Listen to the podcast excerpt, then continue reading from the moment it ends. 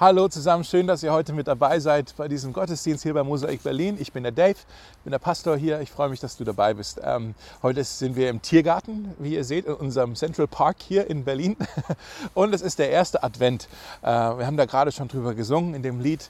Äh, an Weihnachten, im Advent, wollen wir Jesus anbeten und uns wirklich ja, besinnen, daran denken, dass er für uns gekommen ist, um, uns, um unser Retter zu sein.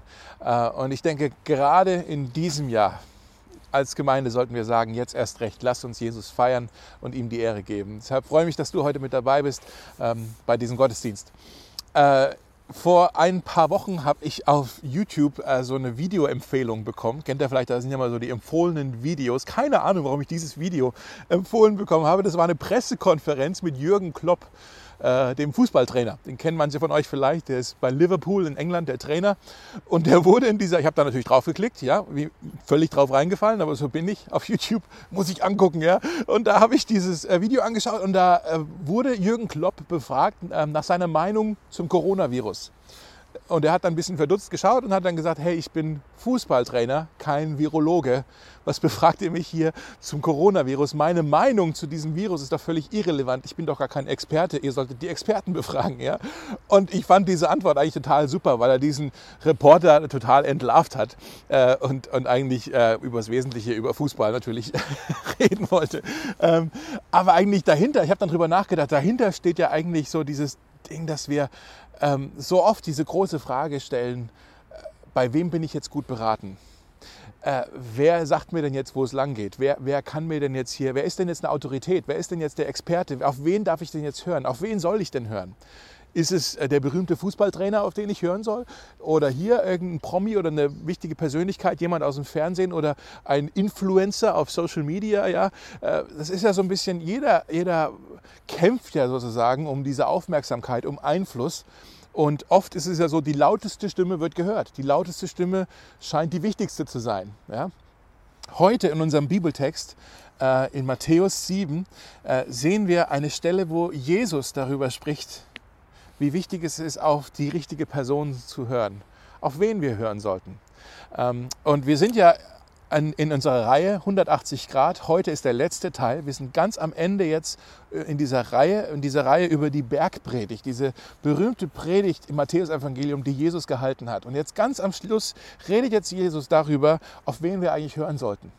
Äh, auf wen wir hören sollten. Und ich lese euch das einfach mal vor. Das ist jetzt wirklich das, das Ende von dieser ganzen Bergpredigt. Wir haben uns jetzt wochenlang damit beschäftigt heute landen wir ähm, dieses Flugzeug. Okay, also Matthäus 7, äh, wir starten in Vers 24 äh, und dann bis zum Ende des Kapitels. Da steht, sagt Jesus folgendes: ähm, Jeder, der meine Worte hört und sie befolgt, ist klug und gleicht einem Mann, der sein Haus auf massiven Fels baute. Als nun der Regen fiel, das Wasser über die Ufer trat und die Winde stürmten und an diesem Haus, an dieses Haus stießen, fiel es nicht, denn es war auf den Felsen gegründet. Und jeder, der meine Worte hört und sie nicht befolgt, gleicht einem törichten Mann, der sein Haus auf Sand baute. Als nun der Regen fiel, das Wasser über die Ufer trat und die Winde stürmten und an dieses Haus stießen, da stürzte es ein. Und sein Einsturz war gewaltig. Hier endet jetzt die Bergpredigt mit diesen Worten. Sein Einsturz war gewaltig. Und dann sagt Matthäus aber noch Folgendes. Als Jesus seine Rede, seine Bergpredigt beendet hatte, war die Menge von seiner Lehre tief beeindruckt, denn er sprach mit Vollmacht. Und jetzt noch ein kleiner Seitenhieb, anders als die Schriftgelehrten.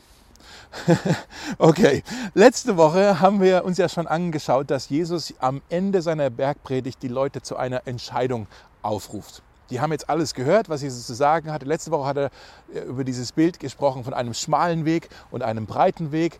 Und er hat im Prinzip gesagt, welchen Weg wollt ihr wählen? Heute sehen wir eigentlich das auch nochmal. Wieder ein Aufruf zu einer Entscheidung. Er, er sagt hier, auf was wirst du hören? Was machst du denn jetzt mit dem Gehörten? Was machst du mit dem, was ich euch jetzt hier gesagt habe? Jesus sagt hier, jeder versucht in seinem Leben eigentlich etwas aufzubauen. Jeder versucht ein Leben zu bauen. Und die Metapher oder das Bild, was er hier nimmt, ist das, das Bild von einem Haus, das gebaut wird. Ein Haus, das gebaut wird. Und ist es dann eigentlich egal, ob du ein äh, Haus aus Holz baust oder ein Haus aus Gold, ob du ein Haus baust, das einstöckig ist oder ein Wolkenkratzer, ob du ein Haus baust mit kleinen Fenstern oder großen Fenstern. Äh, Jesus sagt, was zählt, was entscheidend ist, ist das Fundament. Auf was baust du dein Leben denn auf? Fragt Jesus. Worauf baust du dein Leben? Denn irgendwann dann kommt der Sturm. Er beschreibt es so, da kommt Regen, das ist von oben, da kommt äh, die Flut, die ist von unten und der Wind, der kommt von der Seite. Also von allen Richtungen kommt irgendwann der Sturm auf dich zu. Und dann können da zwei Häuser stehen, die vielleicht von außen identisch aussehen. Die sehen genau gleich aus. Ja? Aber das eine ist auf einem festen Fundament gebaut, das andere ist auf Sand gebaut. Und dass das auf Sand gebaut ist, wird fallen und dass das ein festes Fundament hat, wird stehen bleiben. Also es ist egal, wie das Haus aussieht, das, das Fundament ist entscheidend. Das Haus überlebt den Sturm nur, wenn es ein gutes Fundament hat. Und das sagt Jesus über unser Leben. Dein Leben überlebt den Sturm nur, wenn du ein gutes Fundament hast. Dein Fundament ist deine Autorität, das, auf was oder auf wen du hörst in deinem Leben. Wenn Jesus sagt, worauf baust du dein Leben auf, dann fragt er diese Frage, auf wen hörst du? Wer sind die Stimmen in deinem Leben, die Einfluss auf dich haben? Wer hat Einfluss? Wer bestimmt dein Leben? Was treibt dein Leben denn an? Was ist denn die Stimme, wer ist denn oder was ist denn die Stimme der Autorität in deinem Leben? Und jetzt sagst du vielleicht, ja, niemand, ich bin doch meine eigene Autorität. Ich kann doch selber entscheiden, was für mich am wichtigsten, was am besten für mich ist. Ich bin selber der Chef in meinem Leben. Aber äh, ich glaube, da machst du dir was vor, weil jeder ist im Leben von irgendetwas angetrieben. Vielleicht ist es nicht mal eine andere Person, vielleicht ist es auch was ganz anderes. Jeder ist von irgendetwas angetrieben. Vielleicht von der Angst, vielleicht äh, vom Neid, von, von Schuldgefühlen, äh, von Wut, äh, von, von dem äh, Wunsch nach Beifall. Letzte Woche haben wir uns ja drei verschiedene Werte in dieser Welt angeschaut. Dinge, die Menschen wichtig sind. Ja? Wir haben gesagt, Genuss, Wohlstand, Status. Das sind drei Dinge, denen rennen so viele Leute in Berlin, auf der ganzen Welt, den, schon, auch schon immer, die sind die Dinge, den, den rennen wir hinterher, den, den, jagen wir nach. Das was, was, das, dem du nachjagst, das, was dich am meisten fasziniert, das treibt dich an. Das ist deine Autorität in deinem Leben. Und Jesus sagt hier, hm, meine Worte sollten die Autorität in eurem Leben sein. Meine Worte sollten die Autorität sein in eurem Leben als Berliner hören wir das und sagen, ja, ist ganz schön arrogant eigentlich von Jesus, oder? Hier so sich das rauszunehmen. Er sagt, nee, ihr rennt all dem nach, ihr solltet mich an oberste Stelle stellen. Das hört sich erstmal arrogant an, aber ich glaube, für die Zuhörer damals, die haben das gar nicht so aufgefasst. Die haben nämlich die Bergpredigt gehört und sie waren tief beeindruckt von den Worten von Jesus. Das steht da. Die Menge war von seiner Lehre tief beeindruckt, denn er sprach mit Vollmacht anders als die Schriftgelehrten. Mit anderen Worten, sie haben sowas wie Jesus noch nie gehört die haben noch nie so einen gehört wie ihn. Und die, die, etwas an seinen Worten hat sie irgendwie fasziniert. Die, das war erfrischend, das war einladend, das war voller, voller Leben, voller, voller Offenbarung. Da, da war was drin, das, das kennen wir so nicht. Das ist beeindruckend. Da, da ist jemand mit Autorität, mit Vollmacht steht da. Und ihnen gefiel das, was sie hörten. Aber ich glaube, gerade deshalb legt Jesus noch eine Schippe, äh, Schippe drauf und er geht noch einen Schritt weiter, wenn er sagt, es geht nicht nur darum, dass wir seine Worte hören, sondern in Vers 24, jeder, der meine Worte hört und sie befolgt. Und sie befolgt, ist klug. Jesus sucht also nicht nur nach Leuten, die, die gerne hören, was er zu sagen hat, die ihm gerne zuhören. Er sucht nicht nur nach Leuten, die, die ihm zustimmen. Er sucht nicht nur nach Leuten, die ihn inspirierend finden. Jesus ist auf der Suche nach Menschen und er lädt dazu ein, dass wir seinen Worten und seinen Verheißungen, seinen Anweisungen folgen. Wir sollen nicht nur das hören, wir sollen es auch tun, umsetzen. Wir sollen ihnen folgen. Sonst sind wir töricht, wie dieser Mann. Äh, jeder, der meine Worte hört und sie nicht befolgt, der gleicht einem törichten Mann, der sein Haus auf Sand baute. Ja, und dann kam der Sturm und es fiel hin. Also Jesus möchte, dass wir gehorsam sind, dass wir seinen Worten folgen. Und wenn du Christ bist, wenn du ein Nachfolger von Jesus bist, dann weißt du, Nachfolger heißt mit befolgen, hat was zu tun, dann weißt du, das ist wichtig. Das ist vielleicht auch ein Ziel in deinem Leben, dass du sagst, ich will die Worte von Jesus verstehen, ich will das besser begreifen, ich will dem nachfolgen. Ähm, das ist dir wichtig. Du, du verstehst, bisher habe ich dir nichts Neues gesagt, du, du stimmst dem wahrscheinlich zu. Das ist wichtig, was Jesus hier sagt. Aber können wir auch mal so ehrlich miteinander sein und sagen, hey, das ist auch nicht immer einfach, den Worten von Jesus nachzufolgen? Denn manche Dinge, die er sagt, die, die finden wir sofort gut, aber es gibt auch andere Dinge, die er sagt, die sind eigentlich total unbequem. Das, das verstehen wir auch gar nicht. Was, was meint er denn jetzt damit? Ist klar, man, seine Gedanken sind größer als unsere Gedanken, seine Wege sind größer als unsere Wege. Wir verstehen oft nicht und wir können gar nicht alles sehen, was Jesus sieht, wenn er unser Leben sieht. Und, und Jesus hat so oft irgendwelche Worte, die wir nicht ganz nachvollziehen können. Jesus, das macht doch gar keinen Sinn. Ja, und was wir dann oft machen, wenn wir mal ehrlich sind, was wir dann oft machen, ist, ich nenne es selektiver Gehorsam.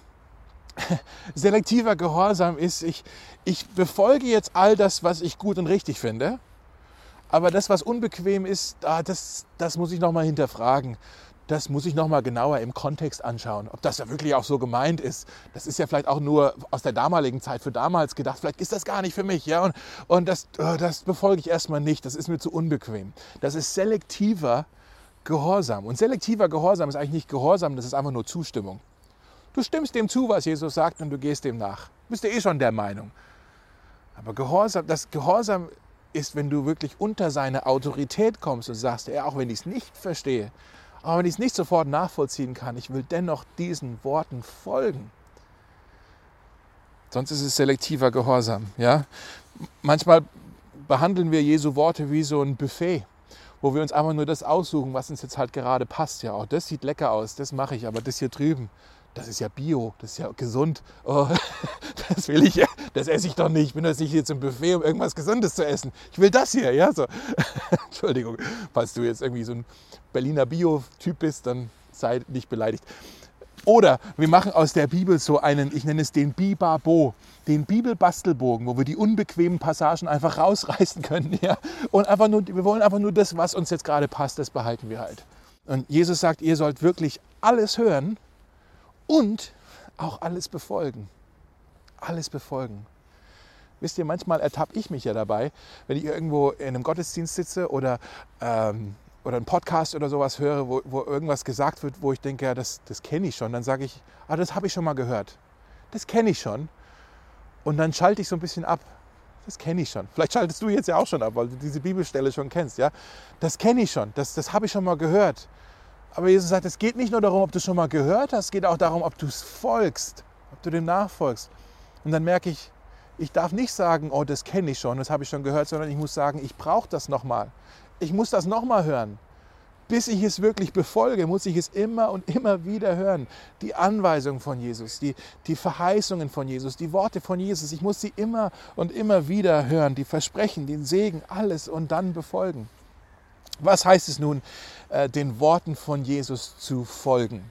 Was ist denn damit gemeint? Ich glaube, es sind drei Dinge. Vielleicht schreibt ihr euch die ganz schnell auf. Äh, ich mache es wirklich schnell. Drei Dinge. Was heißt es, Jesus seinen Worten zu folgen?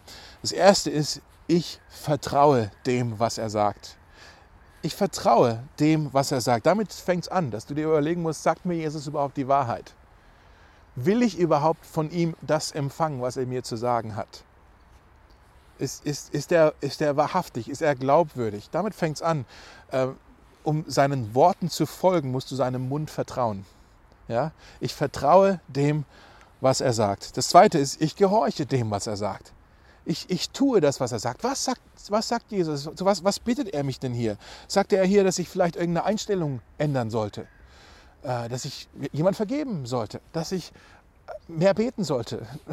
Dass ich äh, ja, großzügig sein soll. Um was, um was bittet er mich hier? Du glaubst nur an die Teile der Bibel, die du auch wirklich tust. Du glaubst nur an das in der Bibel, das du auch tust. Vielleicht sagst du, ja, ich glaube, dass man anderen vergeben soll. Tust du es? Nee. ich glaube, dass, dass ich großzügig sein soll. Tust du es? Spendest du mal was? Gibst du gerne von dem, was, was du hast, auch anderen weiter, die weniger haben? Oh nee, das ist ja unbequem. Dann glaubst du es nicht. Du tust es ja nicht. Vielleicht sagst du, oh, es ist so wichtig, dass wir beten für unsere Politiker in dieser Zeit. Tust du es? Nee, dann glaubst es nicht. Du glaubst nur an die Teile in der Bibel, die du auch wirklich tust, denen du befolgst, denen du gehorsam bist. Also ich vertraue dem, was er sagt. Ich gehorche dem, was er sagt. Ich, ich schaue an, um was bittet er mich und ich tue das. Ich gehorche dem. Und dann ist aber noch ein drittes. Ich rechne mit dem, was er sagt. Ich rechne mit dem, was er sagt. Ich, ich glaube, dass das hier Verheißungen sind, dass, dass, dass hier Jesus etwas tun wird, wenn ich dem vertraue und wenn ich dem gehorche. Dann kann ich auch mit etwas rechnen. Jesu Worte, ich finde fast alles, was er gesagt hat in der Bibel, immer wenn Jesus etwas sagt, ist es im Grunde ist es eine Einladung in ein Leben mit ihm. Ein, er gibt uns da neue Perspektiven. Es ist ein 180 Grad gewandtes Leben. Ja, deswegen haben wir die Reihe auch so genannt. Aber Jesus lädt uns mit seinen Worten immer zu etwas ein. Zu was lädt er mich denn hier ein? Worauf darf ich hoffen? Was ist das Versprechen, was er mir hier gibt? Was ist die Vision für mein Leben? Der Traum für mein Leben, den er hier mir gibt? Mit was darf ich rechnen? Okay, also ich vertraue dem, was er sagt. Ich gehorche dem, was er sagt. Ich rechne auch mit dem, was er sagt. Das heißt es, seinen Worten zu befolgen, zu vertrauen, zu gehorchen und damit zu rechnen. Und das braucht natürlich Glauben, ja. Dazu brauchen wir Glauben. Und um das besser zu verstehen, wage ich jetzt mal, wage ich jetzt mal einen großen Sprung aus der Bergpredigt heraus in die Adventsgeschichte rein. Wir sind ja heute am ersten Advent. Und ich glaube, in der Adventsgeschichte sehen wir nämlich zwei Beispiele von zwei Leuten, äh, die uns zeigen, wie das geht, den Worten zu befolgen. Der eine zeigt uns als Beispiel, wie es nicht gehen soll. Und die andere Person zeigt uns, wie es geht, wie es läuft. Okay? Äh, ihr kennt die Geschichte sicher, aber ich glaube, das hilft uns jetzt in diesem Kontext tatsächlich, ähm, das zu verstehen, was Jesus sagt, dass wir seinen Worten folgen sollen. Also in Lukas 1, äh, könnt ihr mal aufschlagen oder vielleicht heute Nachmittag mal lesen. Äh, das ist wirklich ein spannendes Kapitel. Da sehen wir zwei Menschen, die bekommen von Gott ein Wort. Äh, Gott redet zu denen. Natürlich nicht durch Jesus. Jesus war ja noch nicht geboren äh, zu diesem Zeitpunkt, sondern Gott redet zu denen durch den Engel Gabriel. Der kommt ja in der Weihnachtsgeschichte immer wieder. Der hat jetzt hier seine große Auftritte. Ja? Und äh, es sind zwei Menschen hier, die von Gott hören. Der eine ist ein Mann namens Zacharias. Zacharias war ein alter Priester in Jerusalem. Er war verheiratet mit einer Frau namens Elisabeth. Äh, die Bibel sagt, dass, er, dass beide gottesfürchtig waren. Die hatten keine Kinder im hohen Alter. Und Engel Gabriel kommt zu ihm mit einem Wort. Die andere Person ist Maria. Äh, ganz anders als Zacharias, ein junges Teenager-Mädchen, auch nicht in Jerusalem, sondern eher nördlich in Nazareth war sie. Sie war verlobt mit Josef, wollte bald heiraten und Gott kommt auch mit einem Wort durch Gabriel zu ihr. Und wir sehen eigentlich ganz viele Parallelen bei den beiden. Gabriel, der Engel, erscheint beiden. Beide sind zunächst erstmal richtig erschrocken. Logischerweise, da steht ein Engel bei dir im Wohnzimmer oder im Tempel. Das, oh, krass, was ist jetzt? Ja? Beide sind erschrocken. Beide hören vom Engel Gabriel, fürchte dich nicht. Er beruhigt sie. Beide bekommen vom Engel Gabriel die Verheißung eines Babys. Bei Zacharias war es ähm, Johannes der Täufer. Du hast ein Baby bekommen, es wird Johannes der Täufer sein sollst ihn Johannes nennen. Bei Maria war es Jesus. Du wirst ein Baby bekommen, sollst ihn Jesus nennen. Beide Babys jetzt auch nicht unbedeutend, oder? Johannes der Täufer und dann natürlich Jesus. Hey, das werden wichtige, äh, wichtige Menschen sein, die, die ich in eure Familie da hineingeben möchte. Ja? Und beide bekommen also diese Verheißung und bei beiden wird auch gesagt, es wird äh, wundersam sein. Der Heilige Geist wird hier Wunder tun an euch, an eurer Familie. Und wie reagieren sie? Ihr seht bisher eigentlich parallel, oder? Wie reagieren die jetzt? Beide antworten auf den Engel und beide stellen dem Engel eine Frage. Und wenn wir das zunächst mal sehen, sieht diese Frage fast identisch, fast ähnlich aus. Ich zeige es euch mal. Lukas 1, Vers 18, das ist Zacharias. Er fragt, wie kann ich sicher sein, dass das wirklich geschehen wird? Ich bin doch ein alter Mann und meine Frau ist auch nicht mehr jung sehr höflich. Ne? Ich bin doch ein alter Mann, meine Frau auch nicht mehr so jung. Er fragt, wie kann ich sicher sein, dass es wirklich geschehen wird? Und dann in Vers 34 sehen wir bei Maria, sie sagt, aber wie kann ich ein Kind bekommen? Ich bin doch noch Jungfrau.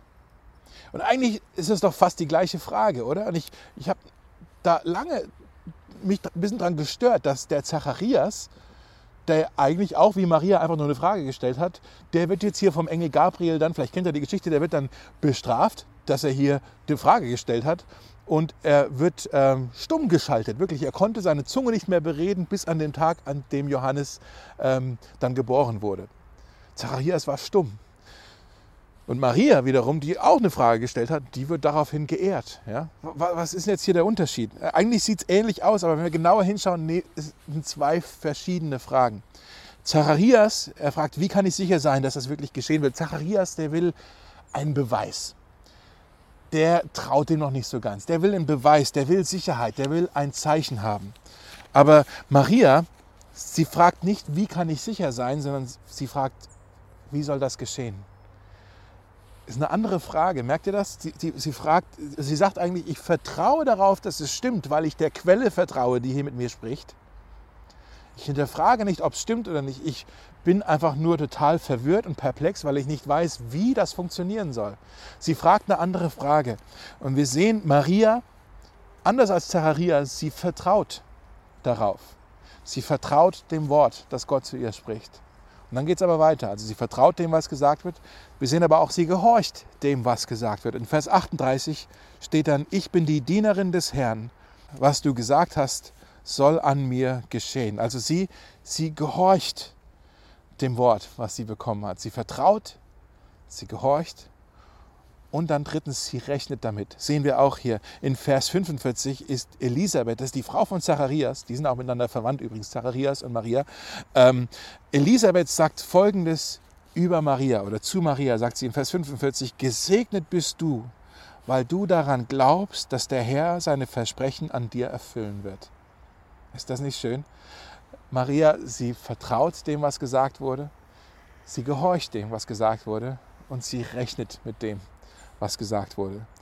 Schon bevor Jesus überhaupt geboren wurde, zeigt uns die Mutter von Jesus, was es heißt, seinen Worten zu folgen. Sie macht es uns vor, an ihrem eigenen Beispiel, an ihrem eigenen Leben. Und ich glaube, das war nicht nur hier an dieser Stelle so. Ich glaube, sie hat wirklich ihr ganzes Leben so gelebt. Wir sehen später, äh, als Jesus schon erwachsen war, in, in, bei der Hochzeit zu Kana, vielleicht kennt ihr die Geschichte in Johannes 2, äh, da war ja dann der Wein aus und Jesus hat dann dieses Wunder vollbracht, dass er Wasser in Wein verwandelt hat. Und es war dann Maria, die Mutter von Jesus, die zu den ähm, Dienern die Anweisung gegeben hat, äh, was er euch auch sagt, das tut. Was er euch auch sagt, das tut. Seid ihm gehorsam, folgt seinen Worten, vertraut den Worten, gehorcht den Worten, rechnet mit dem, was er sagt. Äh, Maria lernte das schon in jungen Jahren, dass sie ihr Leben auf den Worten Gottes aufgebaut hat. Und ich glaube, deshalb ist sie die berühmteste Frau der Menschheitsgeschichte. Maria ist die berühmteste Frau der Menschheitsgeschichte. Sie ist weltweit bekannt. Warum? Weil sie ihr Leben auf dem Fundament vom Wort Gottes aufgebaut hat. Auf den Zusagen Gottes hat sie aufgebaut. Ich möchte dich fragen, was, was hat Jesus zu dir in letzter Zeit so gesagt? Was sagt er zu dir heute? Was ist es, was er zu dir sagt? Sagt er, vergib dieser Person. Sagt er, vertraue meinen Verheißungen. Sagt er, beende dein Geheimnis, bring es ans Licht sagt er zu dir, geh den Glaubensschritt. Vielleicht sagt er zu dir, geh langsamer, du rennst zu schnell. Vielleicht sagt er zu dir, liebe deine Frau, liebe deine Familie, deine Kinder. Vielleicht sagt er zu dir, entschuldige dich.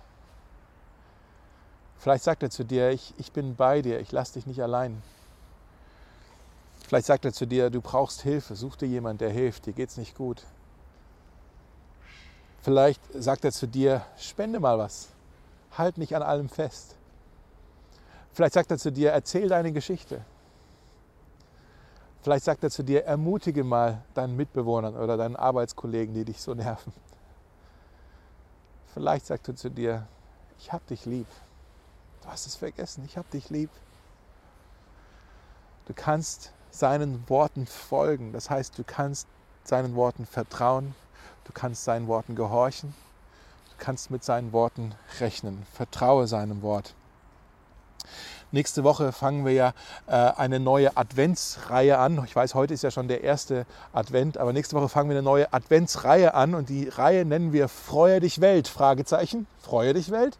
Warum sollen wir uns denn freuen, gerade in diesem Jahr, mit allem, was uns irgendwie genommen würde und wo wir eingeschränkt sind? Und wie sollen wir denn überhaupt richtig Weihnachten feiern? Wir wissen ja gar nicht, wie das gehen soll dieses Jahr. Freue dich, Welt, haben wir überhaupt Grund zur Freude? Ich glaube, ja, wir haben Grund zur Freude, wenn wir uns darauf besinnen und kapieren, warum wir überhaupt Weihnachten feiern. Und äh, ich hoffe, dass wir wirklich äh, ja, das Freudefunken in den nächsten Wochen sprühen in diesen Gottesdiensten, die wir feiern, weil ähm, weil ich glaube, wenn nicht jetzt, also jetzt erst recht, oder? Wir müssen, wir müssen in diesem Jahr jetzt erst recht, lass uns, lass uns gucken, dass wir Weihnachten gebührend feiern und uns freuen an unserem Retter, der für uns gekommen ist. Und damit wir Weihnachten dieses Jahr besser äh, verstehen können, damit wir besser verstehen, warum wir eigentlich Weihnachten feiern, wollen wir uns in dieser Reihe Freue dich Welt, wollen wir uns verschiedene Prophezeiungen über den Messias also über Jesus aus dem Alten Testament anschauen, da finden wir zum Beispiel den Prophet Jesaja. Wir schauen uns Prophezeiungen von, also Verheißungen von dem Propheten Jesaja an über Jesus. Jesaja lebte 700 Jahre vor Christus und Gott hat ihm schon ähm, ja, Erkenntnis gegeben, ähm, Einsicht gegeben über das, was der Messias, was Jesus einmal tun wird. Und ich glaube, wir können Jesus besser verstehen, wenn wir, über, wenn wir verstehen, was Jesaja über Jesus ausgesagt hat. Weihnachten macht für uns mehr Sinn, wenn wir verstehen, was Jesaja über den Messias ausgesagt hat. Okay? Deshalb wollen wir in den nächsten Wochen uns ein paar Verheißungen über Jesus aus dem Buch Jesaja anschauen. Ähm, das kommt, wie gesagt, ab nächster Woche. Aber ich zeige euch heute schon mal einen Vers, eine Verheißung über den Messias, über Jesus. Nochmal, das ist 700 Jahre vor Christus. Und ähm, das hat jetzt auch alles was mit dem zu tun, was wir bisher besprochen haben. Glaubt mir. Also in, in Jesaja 28 sagt Gott durch seinen Propheten Jesaja sagt er folgendes: Siehe, mit anderen Worten, wacht auf, macht die Augen auf, da passiert was. Siehe, ich lege einen Grundstein in Zion, in, in Jerusalem, einen festen und bewährten Stein für eine große Ehre auserwählt. Es ist ein wertvoller Stein, auf den man, auf den man was, auf den man sicher bauen kann. Wer an ihn glaubt, wird niemals erschüttert werden, wenn der Sturm kommt. Wer an ihn glaubt, wird niemals erschüttert werden. Habt ihr euch das schon mal gefragt, warum hat Jesus eigentlich seine Bergpredigt so beendet, wie er das getan hat? Warum redet er ganz am Schluss von seiner berühmten Bergpredigt jetzt von dem Fundament, auf dem wir unser Leben aufbauen sollen. Was macht er hier? Ich glaube, er knüpft sich selbst an, an die Verheißung, an die Prophezeiung von dem Propheten Jesaja. Er sagt seinen Zuhörern, und, und die Leute damals, die waren mit Jesaja recht vertraut, die haben das ja gelesen, fast Tag und Nacht, ja, der sagt den Leuten, ihr habt ja gehört, was der Prophet gesagt hat. Er hat ja vorausgesagt, dass einmal einer kommen wird, der wird ein Grundstein sein in Zion. Gott wird einen Grundstein legen, ein Fundament legen, einen festen Stein, ein, einen Stein, der sich bewährt hat, äh, der für eine große Ehre auserwählt wird. Und das ist ein wertvoller Eckstein, sagt Jesus, auf dem man, auf dem man sicher bauen kann. Und Jesus sagt hier, ich bin dieser Stein, ich bin dieses Fundament, ich bin der Grundstein. Ich bin es. Jesus ist das Fundament.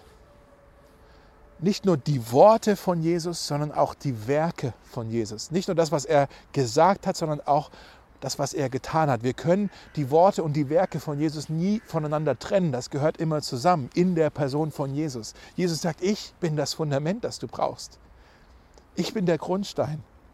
Ich bin das Fundament. Das ist die letzte Aussage von seiner bekannten Bergpredigt, dass er das Fundament ist. Und vielleicht hast du jetzt zugehört und du sagst die ganze Zeit, ja, warum soll ich denn auf diesen Jesus hören? Warum soll ich denn jetzt Jesus zu meinem Fundament machen? Warum soll ich ihm denn vertrauen? Wer sagt denn, dass er mich halten wird? Wer sagt denn, dass er stabil ist? Warum soll ich ihm nachfolgen? Warum soll ich ihn zum Grundstein machen? Weil er bewiesen hat, dass er den Sturm überleben kann. Jesus hat bewiesen, dass er den Sturm überlebt. Versteht ihr, in der Bibel, wenn die Bibel von einem Sturm spricht, dann meint sie damit eigentlich fast immer ein Urteilsspruch, ein, ein, ein Urteil. Wenn Jesus jetzt hier auch an dieser Stelle von Stürmen spricht, dann redet er nicht von unseren alltäglichen Problemen, den Stürmen des Lebens oder den Pandemien des Lebens. Er redet hier von dem Tag des Gerichts, der einmal kommen wird, an dem die Menschheit gerichtet wird. Ein Sturm kommt auf. Und du sagst vielleicht, ja, okay, Tag des Gerichts, ja, das ist dann für die Terroristen und so, ja. Doch nicht für mich. Ich habe doch ein gutes Leben gelebt. Ich hab doch, war doch immer nett zu meiner Frau und zu meinen Kindern. Ich bin mit denen am Spielplatz gegangen, die haben mir Taschengeld gekriegt. Ich habe äh, vernünftig gearbeitet, ich war ehrlich, ich habe meine Steuern gezahlt, ich habe äh, ab und zu mal was gespendet, ich habe meinen Müll getrennt. Ja, ich war doch immer ein vernünftiger Mensch, äh, manchmal sogar Bio gekauft. Ja, ich war doch, war doch ein netter Mensch. Warum, warum denn Urteil für mich? Und verstehst du, was du sagst? Du sagst, ich habe ein schönes Haus gebaut. Und das mag ja sein, dass du ein gutes, schönes Haus gebaut hast, in dem du sehr gerne wohnst, das von außen und von innen schön ausschaut. Aber die Frage ist nicht, wie schaut dein Haus aus, wie schaut dein Leben aus, sondern was ist dein Fundament? Auf was steht denn dein Haus? Auf was steht denn dein Leben? Und wir müssen das verstehen. Und ich, ich, es ist unbequem, selbst darüber zu reden, aber die Bibel sagt uns das relativ deutlich. Durch unsere Sünde haben wir uns vor Gott so strafbar gemacht, dass wir ein Urteil verdienen, dass er uns verurteilen muss weil er ein gerechter Gott ist. Und wenn dieser Sturm dann kommt und wir kein Fundament haben, das uns halten wird, dann sind wir dem Untergang geweiht.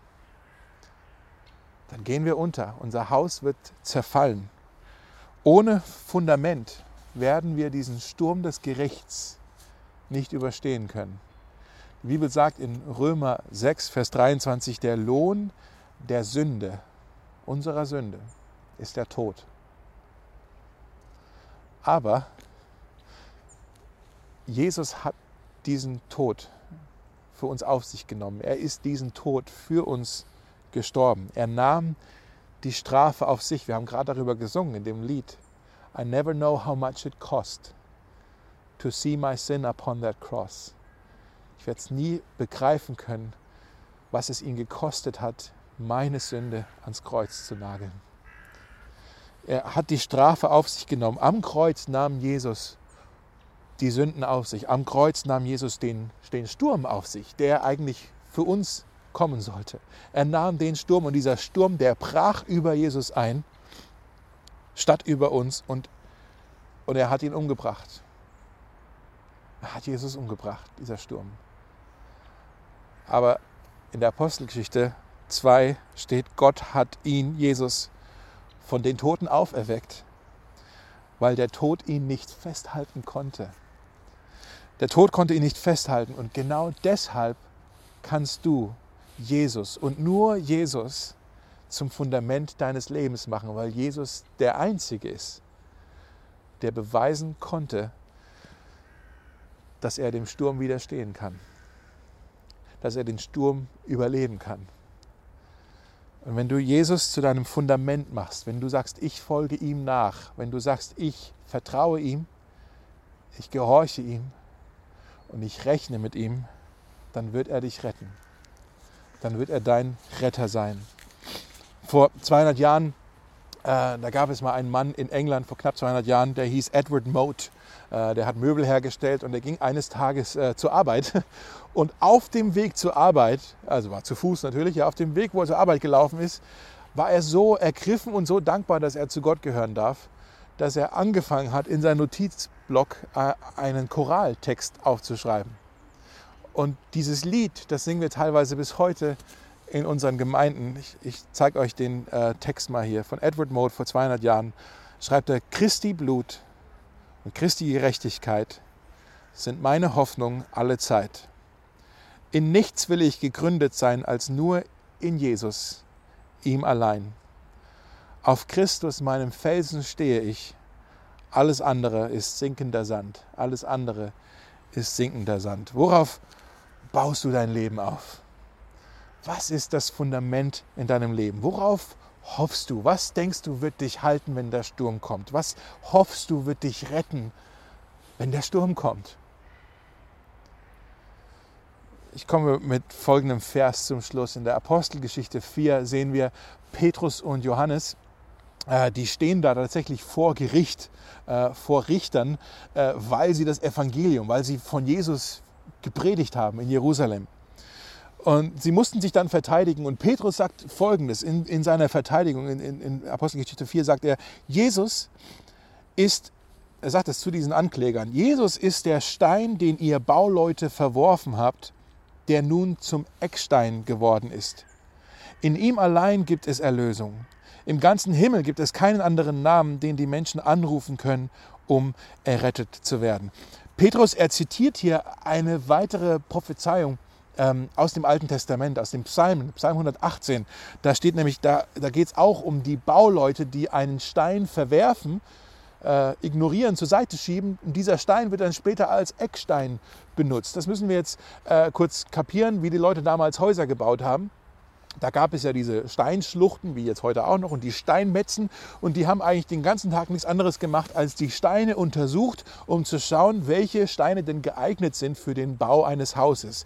Und ganz besonders waren sie auf der Suche nach guten Ecksteinen. Denn die waren besonders schwer zu finden. Also der, nee, der ist es nicht. Der hier, mh, hm, nee, auch nicht. Ja?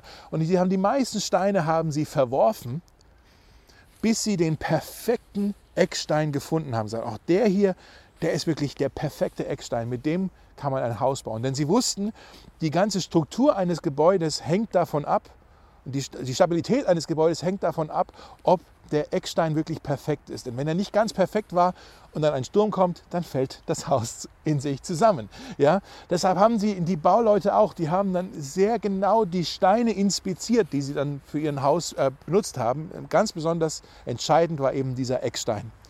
Und Petrus sagt hier, ihr Bauleute habt einen Stein verworfen, ihr habt Jesus verworfen und nicht erkannt, dass er der Eckstein ist. Ihr habt ihn ans Kreuz genagelt und nicht erkannt, dass er das Fundament ist. Dass er es ist. Er ist der Retter. Er ist der Erlöser. Ihr habt es nicht erkannt. Ich möchte dich fragen am, am Ende von dieser Reihe 180 Grad, und zu Beginn dieses Advents 2020 möchte ich dir diese Frage stellen. Das ist vielleicht die wichtigste Frage, die du in deinem Leben dir stellen musst.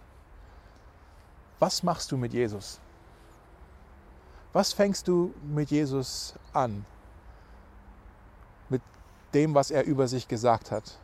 Wirst du das verwerfen und sagen, nee, das ist nicht das Fundament, nach dem ich suche, das ist nicht der Grundstein, den ich brauche? Du, du musst dich mit Jesus auseinandersetzen, ob du es willst oder nicht. Denn wenn das, was er über sich sagt, wahr ist, dann, dann musst du, du musst dich damit auseinandersetzen. Wirst du das verwerfen und sagen, nee, das stimmt nicht, das ist, das ist nicht der Grundstein, den ich suche? Oder sagst du, nee, ich, ich nehme Jesus beim Wort. Ich nehme das so an, dass er der ist, der er gesagt hat zu sein. Dass er das Fundament ist dass er der Eckstein, der Grundstein ist, dass er die Erlösung ist. Er ist der Erlöser. Er ist mein Retter. Und vielleicht möchtest du heute an diesem ersten Advent, vielleicht zum allerersten Mal sagen, ich möchte mein Haus auf Jesus bauen. Ich möchte mein Leben auf dieses Fundament bauen, das Jesus für mich anbietet. Der Fels. Ich möchte nicht mehr auf Sand bauen, ich möchte auf Jesus bauen bauen. Vielleicht schaust du heute zum allerersten Mal zu. Ich glaube, es ist kein Zufall, dass du jetzt gerade zuschaust. Und ich lade dich ein, heute diese allerwichtigste Entscheidung deines Lebens, dass du sie heute triffst. Das kannst du ganz einfach machen. Du kannst mit Jesus in Kontakt treten. Du kannst mit ihm beten, zu ihm reden. Ich bete jetzt gleich ein Gebet. Vielleicht hast du auch noch nie gebetet, aber du kannst einfach in deinem Herzen mitbeten, mit mir. Jesus hört dich, er schaut auf dein Herz und Du kannst mit mir mitbeten und einfach sagen, ja Jesus, das, was jetzt Dave gerade sagt, das ist auch mein Gebet. Ja, das auch Jesus, das ist mein Gebet. Und betest einfach mit und du machst Jesus zum Fundament deines Lebens. Lass uns jetzt gemeinsam beten. Jesus, wir danken dir. Äh, wir danken dir so sehr, dass wir wirklich an Weihnachten Grund haben zu feiern und dich zu loben. Danke, Jesus, dass du gekommen bist, um für uns ein Fundament zu legen, welches wir brauchen. Denn egal wie schön wir unser Leben oder unser Haus bauen, wir brauchen ein Fundament, um im Sturm zu bestehen. Das Fundament, das, das haben wir nicht, das sind wir nicht. Das, das kannst nur du uns geben, Jesus, weil du hast bewiesen, dass du ähm, dem Sturm widerstehen kannst. Ich lade dich ein, bete einfach mit. Jesus, ich möchte mein Leben nicht weiter auf Sand aufbauen. Ich möchte mein Leben auf einem Fundament bauen, das besteht, das hält. Und ich habe heute gehört und ich fange an zu begreifen, dass du dieses Fundament bist. Und deshalb bete ich jetzt, Jesus, sei du mein Fundament, sei du mein Grundstein, mein, mein Eckstein. Ich möchte mein Leben darauf aufbauen, auf dir, auf meinem Retter. Es gibt so vieles, was ich noch nicht verstehe und ich habe auch noch Fragen, aber soweit ich es jetzt begreifen kann, sage ich heute Ja zu dir, Jesus. Du bist mein Fundament. Amen.